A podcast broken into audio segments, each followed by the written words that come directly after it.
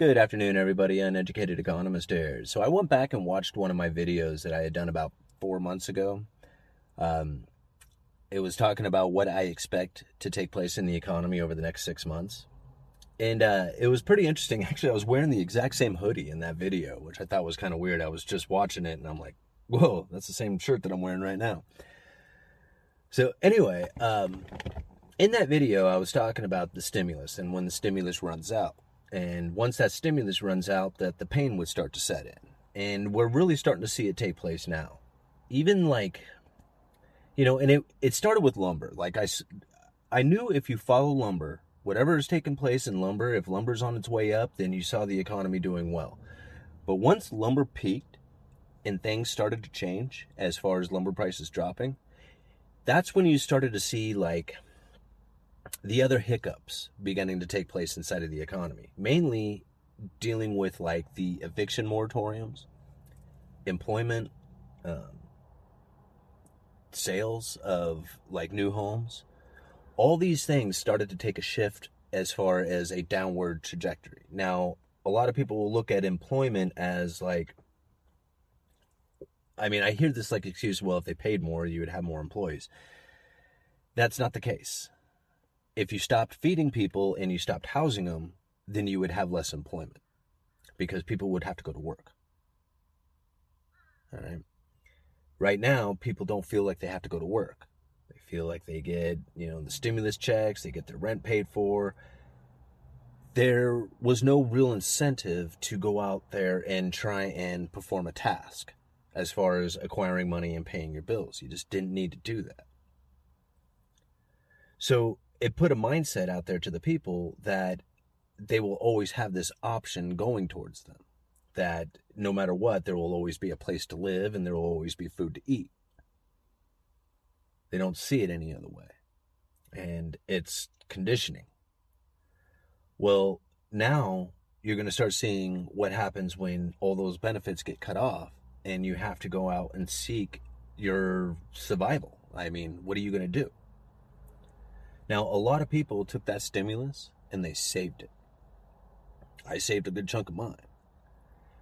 But most didn't save it. They bought new cars, they went on vacation, they spent it all. They just didn't keep it. They bought new TVs and stuff. So now you're stuck in a situation in which that you need to come up with either a living, back rent, payments, something, and the conditioning leading up to this wasn't conducive to making payments. So, what do we expect here coming into the future? Well, we're just now starting to see the pain. I mean, this isn't even the pain. This is more like an annoyance being introduced as far as the home builder sentiment dropping and the consumer sentiment dropping. Soon, you're going to have the Federal Reserve backing off on their quantitative easing programs. The easy money policies are going to shift away and come into more tightening policies. A lot of people won't won't agree with that, but you know, we all we all see what we see and make the decisions on what we believe. So this is what I see coming. It isn't hard to see it because if you just go and look over at China, the things that are taking place in China will eventually happen in well throughout the rest of the world, but will happen to the United States as well. And I'll leave links down in the description for a lot of the stuff. So when it comes to China, look about what's going on over there right now. They have corporate bond defaults that are like running rampant right now. And now a lot of these bonds, these corporate bonds, these junk bonds, they're due in US dollars. Think about that for a second.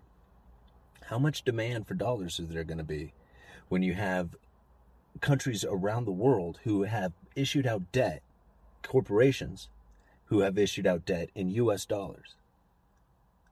And when they're trying to get out of those positions or those debts are coming due, how much demand for dollars is there going to be? You know, this is one of the things that I've talked about a lot. A lot of people say that the dollar is dead and nobody's going to be wanting it. And it's like, you know, it's a worthless currency. Might as well just pitch it now. But yet there's a lot of contracts that are still due in dollars. And they need to come up with those dollars. So it's not like the dollar is like a worthless currency that nobody wants. They're going to need it to get out of those positions. That's the demand for the Federal Reserve liabilities. And nobody knows how extensive that really is.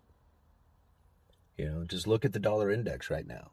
It's, I mean, compare, take that dollar index and take it back to like, I don't know, 10 years.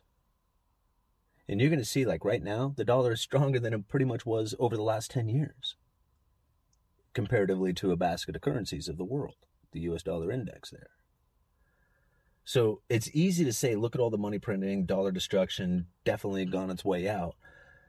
It's another thing to try and bring in all that information to try and look at it as a bigger picture and say how much demand for the dollar is there really going to be going into the future. You know, once the Federal Reserve turns off that quantitative easing, that's money tightening. I mean, that's a dollar tightening policy.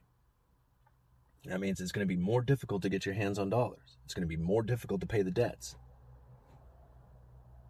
When that starts to take place, asset prices begin to fall. And considering, like, again, the conditioning that people have been put into, it's hard to imagine, like, a time where, like, the stock market goes down. Like, everybody sees it go down for a second, but then it just comes right back and continues on its way. That's the conditioning that people are in for pretty much all assets. It doesn't matter if it's houses or anything else. You know, if if they see that crash, they just think, okay, just hold on just a minute. It'll be right back. Government will put it back, and then it'll continue on its way, and you know, no worries. But hardly anybody imagines or thinks about a time of continually falling asset prices. Like that is like they can't even conceptualize that. You know, there's a huge difference on what's taking place right now comparatively to what was going on over a year ago. Like when we started going into the whole COVID lockdown, think about the perception of people. Think about the the panic buying that they went into. Do you see that happening? I mean, they really should be panic buying. They should be loading up on their, you know, on their essentials right now. But that's not taking place. It's like they've almost like, eh, that old story.